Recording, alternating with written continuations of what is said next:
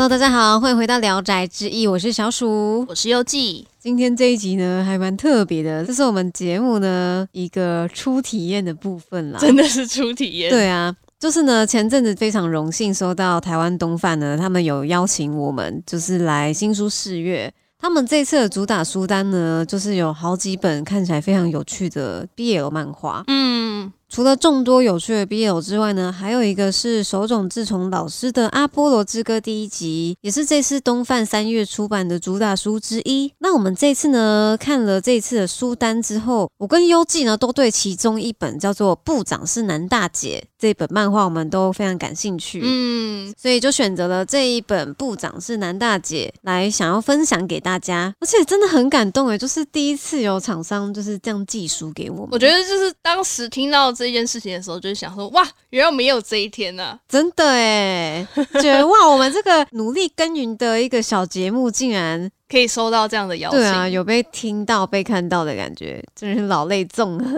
啊！那这次呢，也是有好康包包要分享给我们的宅友们啦，嗯。我们这次有收到两本公关书，就是之后要抽奖给大家。那听完这一集节目之后呢，可以到我们的 IG 啊，就是聊宅志异，或是你搜寻 LZZY 底线 Radio，我们会做一个小小的问答，那会随机抽选两位宅友，就可以抽我们这个很赞的部长是男大姐这本满满的性癖取向的 BL 漫画。不受控制的毕业喽，最不受控制的毕业哦，就是抽奖给大家啦。那其实这一次的漫画呢，也是不简单。如果就是有比较关注嗯人外这个题材的朋友们，应该其实有听过这位老师。这位老师叫做拿嘎贝，拿嘎贝老师呢，他最擅长的就是去描绘这种人外生物，那也是有点像是兽人这种圈子里面。然后在兽圈呢，可以说是有一席之位的存在了。那拿嘎贝老师呢？他最著名的代表作就是叫做《外之国的少女》，而且这部作品真的很不简单。就是《外之国的少女》这一部呢，它是有得过安古莱漫画节的奖项的。哦，哇哦，好像很厉害诶，这真的很厉害诶。这个，哎，这个台湾最近也是慢慢有在崭露头角，就是在这个安古莱漫画节上面。那这一部的话是，不管在国外呢，还是在日本圈子，就是漫画圈内，都是蛮有名气的一部作品。它是在描写说，就是很。就很久以前啊，人类居住的世界，在这个故事里面被称为内之国。那在内之国之外呢，还有一个地方，就是居住着非人生物，也就是我们会说的人外生物。那这个人外生物呢，其实也曾经都是人类，只是因为他们受到诅咒了，所以这些被诅咒的人们呢，变成人外生物之后呢，就生活在一个叫做外之国的地方。很白话，对啊，一个内一个外。嗯，对，我觉得他就是尽量把这个故事。架构弄得简单，这个世界观整个是架空的，但是用的很好理解，不要太复杂。对，不会太复杂，因为它主要呢，这个外之国的少女是在描绘一个很温柔的故事。她在说一名在外之国被遗弃的人类少女，她遇到了主角。非人生物的主角，那这个主角叫老师，那就在描写这个长相是怪物样子的老师跟这个少女两个人互相依靠彼此的故事。外之国的少女，她漫画是全部有十一卷完结，台湾版的第八集是今年五月的时候会发售，大家可以再期待一下。对啊，然后呢，还有就是在二零二一年的时候三月啊，他有宣布就是 With Studio 要改编长篇动画。那大家还记得 We Studio 吗？就是当然，对啊，这是巨人第一、二季的动画制作公司嘛，是很厉害的。对，那在二零二二年的时候呢，这个外之国的少女就以 O A D 的形式，就是随着单行本番外篇的特装版一起同滚发售。O A D 就有点像是你今天买了一本漫画，嗯，然后它里面就是有随书附赠动画短片，反正动画放在里面这样子同捆形式发售，就会被叫做 O A D。但有的时候不是买特装版都会有什么特点？特点特点对特点，它永远就是特点形式，因为它不会在电视上面播放。很有趣的一个特点形式，哎，对，所以就是更有收藏价值。对，那我们今天要介绍的这一部。部长是男大姐呢，则是老师在人外这个角色创作的 BL 出道之作，是还蛮有意义的啦。在他刻画人外，也就是兽人这样子的角色，一直以来，其他都没有挑战过，就是 BL 这样子的一个形式。那起初这个作品就是只有在 P 站上面进行连载啦，它没有正式的出版，是后来受到了欠薪社刊的编辑部的邀请，让它成为了商业志。然后老师自从从那个 P 站呢转到商业志上面之后，就正式体会到了商业志是有多么的难画。对，而且这也是他的出道之作。对啊，因为他就说背景再也不能浑水摸鱼了，就是要认真的去取景取材啦，不会画的地方就是只能多努力加努力琢磨，对对对，嗯，那于是呢，这一部部长是男大姐呢，就在这样子的推动之下呢，终于出了他的第一本商业制的单行本。那大家听到部长是男大姐，这个会想到什么题材呢？除了是兽人啊，还有上面写的男大姐以外，大家应该很难想象部长是一个怎么样的角色吧？他可是一个 muki muki，浑身都是肌肌肉隆，隆，对，他是肌肉隆隆哎，而且他也是一个龙哎，对，他是一个很猛的壮龙。对啊，它就是一个好像不是实际上有这个动物存在吧？嗯。因为它有点像恐龙，但我觉得又不太像恐龙，比较不太像真实会出现恐龙的样貌。不是那个 dinosaur 那种恐龙，嗯它比较像 dragon，、呃，对，西方世界的那种龙，对，有一点奇。幻生物的味道在里面。那究竟今天这部作品会带给我跟小鼠什么样的火花呢？那我们就来说说它的故事大纲。其实呢，这部作品日本在二零一五年就已经出版了，因为毕竟是老师的出道作嘛，嗯所以就是八年前了。而且这一次听到东贩可以代理出版，真的，我觉得哪嘎贝老师的书迷们应该。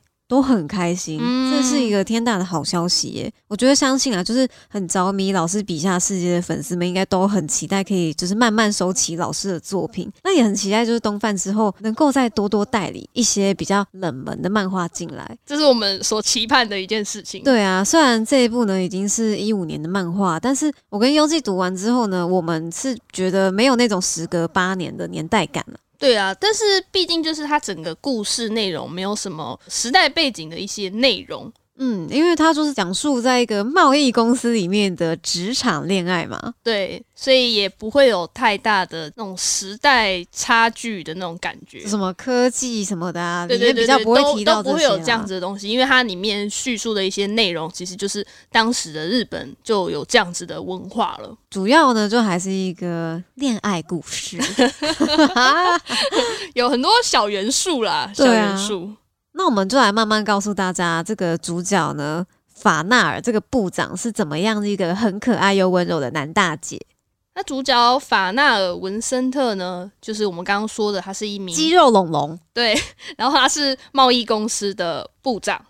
那平时的他呢，给员工的印象是那种很可靠、很帅气，就有什么事情就可以去找他的一个对、啊有。头有脸的部长啦，也就是那种黄金单身汉的形象，嗯而且还戴一个眼镜，就是很很香哎、斯文彬彬的那那种 感觉文啊。质彬彬的感觉。对对对对对，那这样子的他呢，其实一直都有一个就是不可告人的秘密，那就是他下班之后呢，会在一间名为 Jewelry 珠宝 的变装酒吧就是打工。他是一名货真价实的男大姐。男大姐呢，跟大家科普一下，就是这个日文又叫做欧内，欧内，欧内就是男大姐的意思。那就是跟大家来解释一下何谓欧内。这个欧内真的是跟媚娘不太一样，它指的比较像是单纯的男扮女装。那也就是用日文来解释的话，因为日本不是会比较划分男生用语跟女生用语嘛？是那可能大家会觉得是偶内的一些特征呢，就是鱼尾可能会用打娃或是瓦油之类的嗯一些比较女性化的用语。结语这样子对对对，它的那个鱼尾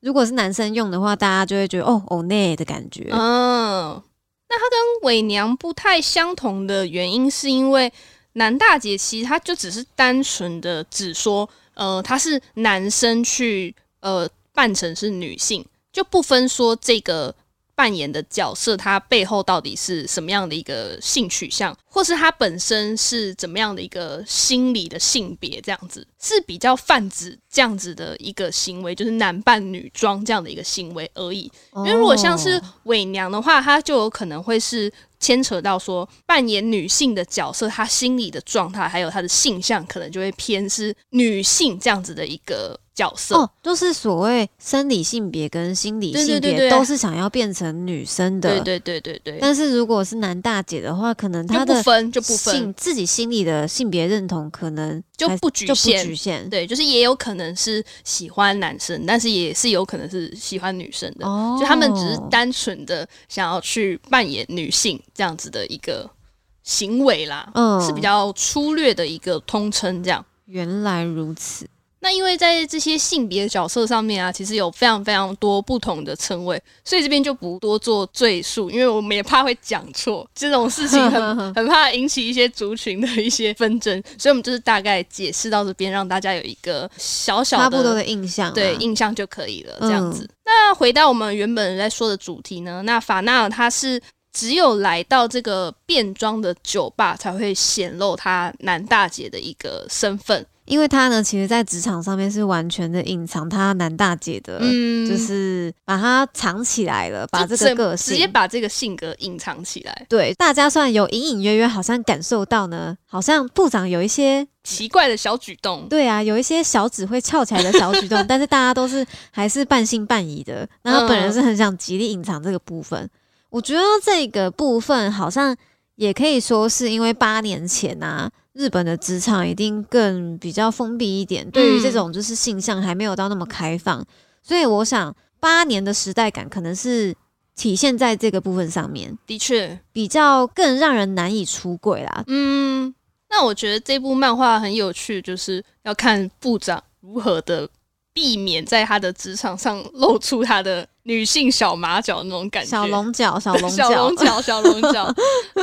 那在隐藏这些马脚的同时啊，不是就是会有很多那种差一点穿帮的那种场景吗？对。这也是我觉得这一部漫画很有笑料的一个点。就是大家会一起帮他紧张，说：“天啊，要穿帮了，怎么办？”对对对，要如何的去隐瞒对方，隐瞒同事，不要让同事知道。那另外呢，因为刚刚有说到这一部漫画是 BL 嘛，所以不能免俗的就是里面有一些感情线，也是很值得大家去期待的。而且是很俏皮有趣的。嗯因为嗯，里面最好看的就是它有一个超级黄金大三角，没错。大家如果有看到这本漫画的封面，应该就可以知道它是一个三角恋的概念。一个呢是可爱的部下，另外一个呢是从国外派遣到公司的精精英客户。子对，没错，就是一个精英分子。那在这两个好像都很可口鲜肉之中呢，我的 可爱龙龙部长要如何周旋在他们两个身边呢？这就是一个真的超级好看的可爱小插曲，而且大家一定会很好奇他最后如何做选择吧？当然，那就来问问优纪啦。如果你在职场上面遇到一个超级无敌大帅哥，那另外一边呢又是一个百依百顺的小奶狗，你会怎么选择呢？如果是优计的话，当然是要选职场上的大帅哥啊，小奶狗 get away。真的吗小奶狗很不错啊，可是 I don't like，你知道吗？小奶狗就是稍微品味或者是稍微玩弄一下，会觉得很有趣。但是生活上的依靠可能还是需要。我要笑死，是不是有点太现实了？不好意思，太现实，太现实了。好臭，啊好臭。我们还是回到这个美好的漫画里面去好了。我怎么在这边闻到一个非常重的铜臭味呢？好臭，好臭！现实果然是丑恶的。好啦，相信大家听到这边应该会对这部作品感到一点兴趣。嗯而，且呢，我们顺便讲一下其他两个角色啦。我们刚刚说到的小奶狗部下，它真的是一只狗，嗯 它的角色形象真的是一只狗狗，或者说呢，它是一只狼啦，反正都是犬科动物，应该差不多哦。应该没有人会太在意对啊，因为毕竟它就算是狼，但它表现出来就是一个小笨狗啊。那另外一个刚刚讲到的就是精英帅哥，他是一只帅鸟，对，他长得也是很奇幻。对他长得也是真的蛮奇幻动物的。总之呢，就是哪嘎贝老师他笔下所描绘的这种非人生物之间的有趣摩擦，是真的在一般漫画很少看到的。嗯，对，我觉得喜欢这一类题材的读者们呢，一定要就是买回家看看。而且我们很推的一个小彩蛋来了，因为我们有拿到实体书嘛，我们这次是翻阅实体书把它看完的。那第一点我要先盛赞的就是它的印刷真的太漂亮了，嗯，它的印刷是用那个金属墨去印的，诶，然后你在就是用不同光线照射下的时候呢，它那个很内敛质感的那种银色会就是浅浅的透出来。我觉得印的真的非常的好。不愧是印刷前辈获得了盛赞。哎，没错。然后还有一个呢，就是我觉得只有在纸本书上面才可以得到的一大乐趣。我不知道大家会不会这样。我在拿到一本纸本漫画的时候，我都会很期待的把书皮剥开来。好变态！不是这样子的啦。反正呢，就是当你把书一拿下来的时候呢，有的时候里面会藏小彩蛋。对，这倒是真的。那今天我们介绍的这本《部长是男大姐》，大家在拿到书的时候就可以期待一下，因为里面有印一些很可爱的小东西在里面。就是你把书一拿下来就可以看到了。另外，除了书衣以外，书腰的部分也是有藏着一些小彩蛋，像部长不是有一直想要隐藏的一些小秘密吗？你只要把书腰拿起来，你就可以揭穿他的小秘密。没错，真的很好玩，而且我一开始没发现，是优纪跟我说我才发现的。他真的是魔鬼藏在细节里，耶，很好玩的一本书。看实体漫画就是有这样子的一个小乐趣啦。对啊。那到这边不知道大家会不会好奇啊？就是为什么老师那么喜欢这种非人类的角色？的确，一开始是蛮好奇的，所以就去找了一下他的资料啦。我们之前有看到一个访谈呢，就是有问说老师为什么是喜欢这种人外生物的契机，然后老师就说他从小就很喜欢画画啊，然后以前他在国中的时候呢，那个时候很流行一些猫耳啊，就是兽耳角色，兽耳控。对，他说他可能是受到 兽耳角色的影响。他当时只是觉得很可爱，然后就是很常去画那些就是动物元素到自己的角色里面，然后到最后呢，他发现比较喜欢画的就是纯兽人，然后而且特别是有角的，就是头上有那种角啊，什么鹿角、龙角等等的。我也觉得很帅气耶，因为像我之前看《Beastars》的时候啊，我也是特别喜欢路易有角的那个公鹿这个角色，因为我觉得。鹿角是一个很神圣的象征吗？嗯我认为啦，我觉得在动物的一个角色上面，它只要把它的角展露出来，就是有一种不一样的氛围吧。我觉得，而且有一种气魄跟神圣感。嗯，对啊，我觉得可能也是因为这种森林感嘛，让人家觉得突然拉近了，就是自己与动物之间的距离，就是它变成一个比较具象化的存在。说不定也是这样子，才让吉普力魔法公主里面的山神是一个鹿的形象吧？说不定是这样，怎么会扯到这边来？不过我觉得很有趣。说到这里，老师其实也是蛮喜欢鹿这个角色的，他自己有在访谈的时候提到。我觉得老师如果去做那个受控量表，一定很好玩。你知道那个受控量表真的蛮有名的啊，嗯，就是它有几个分级啊，从左到右，左边是比较人类，然后最右边是完全的动物。然后你可以看到第一度呢，受控等级一，等级一就是有点像猫耳娘那样子，就是你整个人都还是人的样子，但是你的就是有一个猫耳，对，有猫耳跟尾巴那样子。然后到等级二的时候呢，就是你的脸部是有一点点就是动物的轮廓，但是你整体呢都还是人类的样子，就是你的手脚肢体都还是很很人类的。然后到三的时候，就是你更加毛了，你更毛了，开始有一些动物毛了。对你动物毛已经布满全身了，这样子。但你的四肢主要躯干都还是人类的模样。到四的时候，已经就是手脚已经变成动物，完全动物了。嗯，你可能是一只 猫咪，那你是一只站着的猫咪，你用两脚行走的猫咪。到等级五，就是一只猫，会讲话的猫。这真的就有一点不受控制了。通常到五的时候就是不受控制，对，不要太多了。但如果要我觉得的话，我觉得老师应该是在四点五的位置啊。我觉得他是三点五，哎，啊，真的吗？对啊，因为他整个肢体都还是很人啊，哦，就是不会说太偏离，就是人类的躯干哦。对他心里是不是其实想画到四点五？maybe，也许是顺众大众，所以就画了一个三点五。搞不好他其实想画四点 or 五，不知道。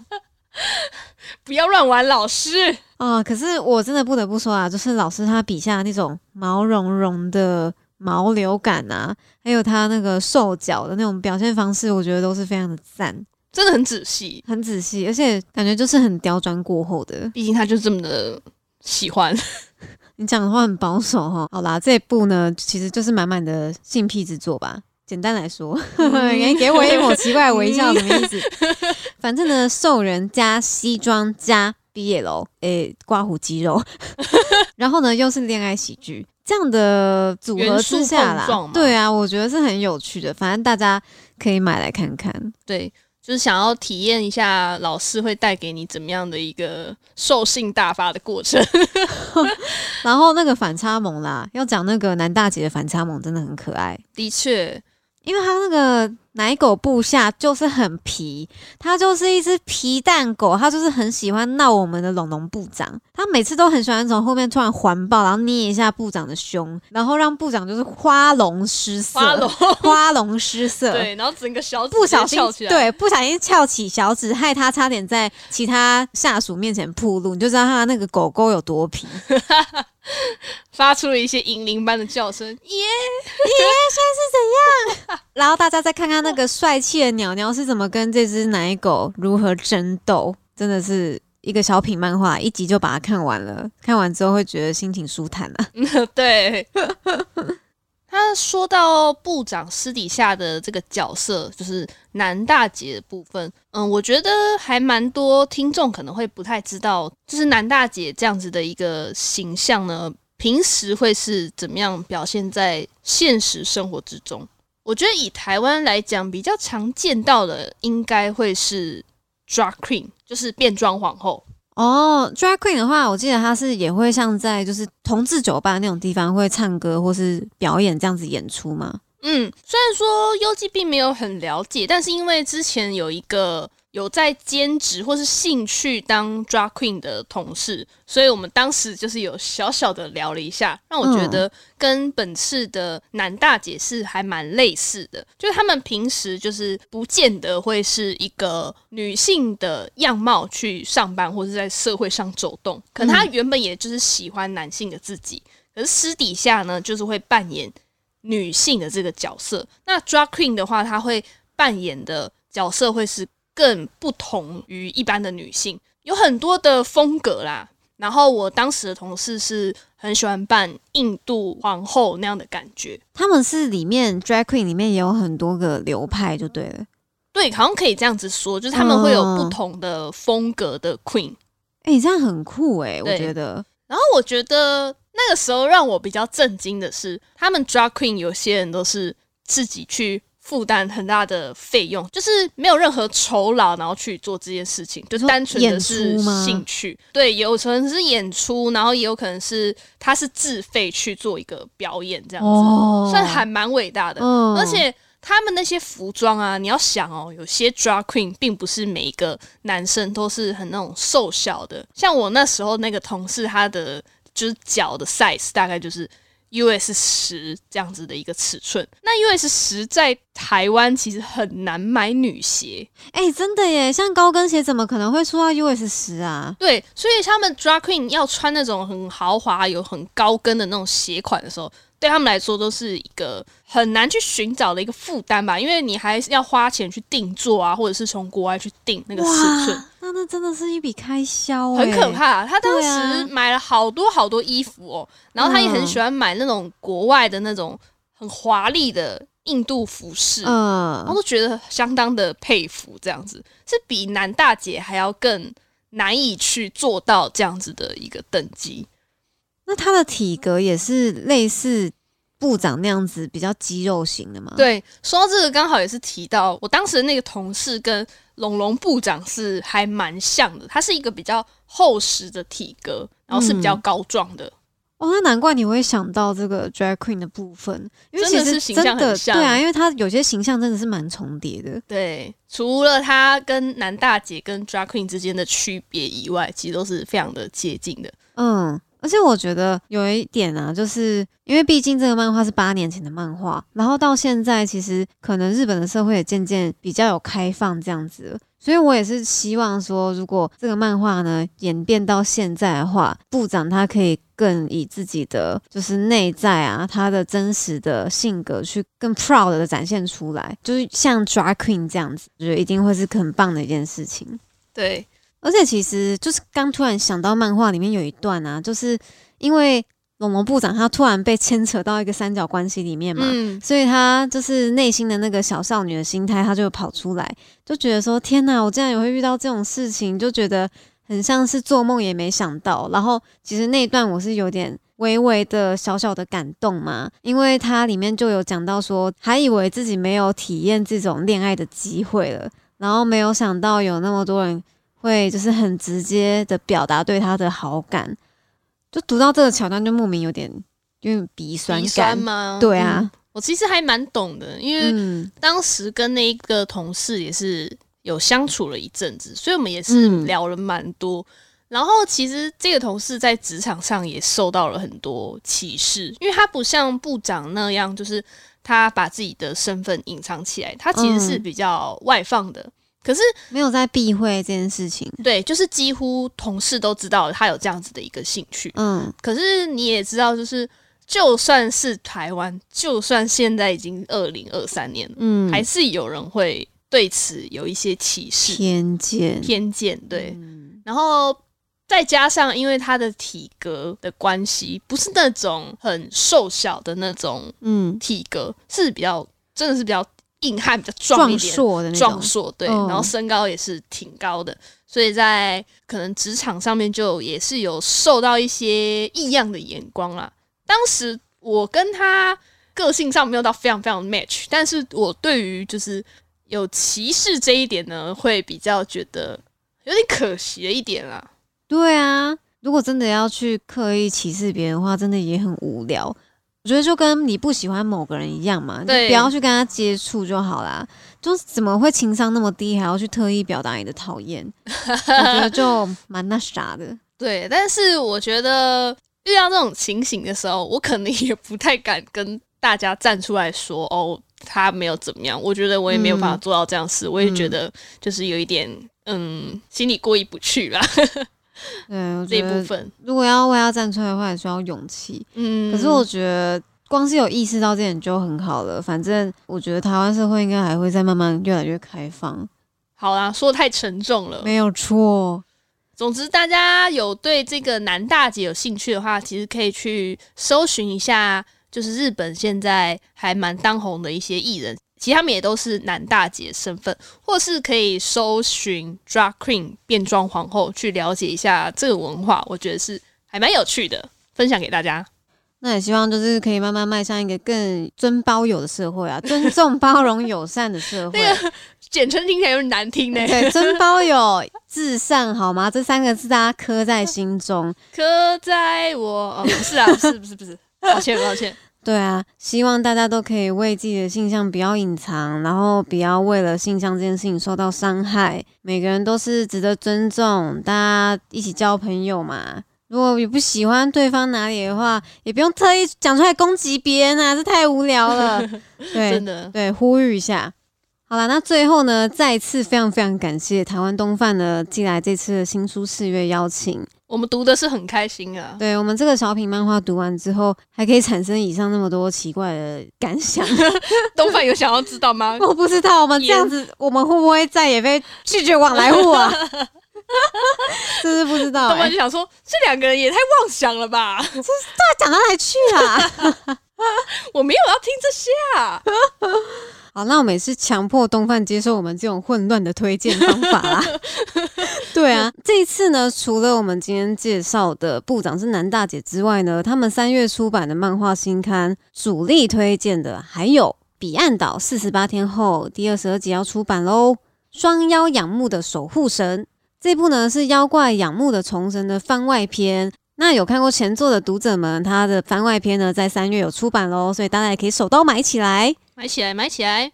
那还有就是我们今天推荐的部长是南大杰，和刚刚我们前面提及的《阿波罗之歌》都是他们三月最新的强打作品。没有错，那《阿波罗之歌》呢，就是说到手冢老师啦，他的恋爱类大作，因为大家可能会比较不熟悉，大家可能会先想到《宝马王子》，嗯，嗯，但是呢，却忽略掉这一部《阿波罗之歌》。那这一部其实也是周导老师非常经典的一部恋爱题材的作品。那大家都可以好好关注一下。有兴趣的朋友就欢迎直接到台湾东贩下定购买，手都要买起来吧，各买起位！来，这样我们才有饭吃。不要把这个讲出来好不好？你真的是今天要多铜臭味啊！好啦，谢谢听到这边的各位听众朋友们。最后再讲一次，想要抽我们今天推的这本《部长是男大姐》的话，可以到我们的 IG 上面来看一下抽奖方式哦。没，错，我们会再进行公布。那听完我们的介绍，有想要阅读的听众朋友就不要错过这一次东贩大方的证书活动啦。那今天很感谢听到这边的听众朋友们，有喜欢我们的频道的话，可以到各大平台追踪订阅我们。那如果有想要看我们的宅日常的话，欢迎到 IG 上面搜寻“聊斋志异”或是 LZZY 底线 Radio 就可以找到我们喽。那我们今天的节目差不多就到这边啦，我们下周再见。我是小鼠我，是优记，拜拜，拜拜。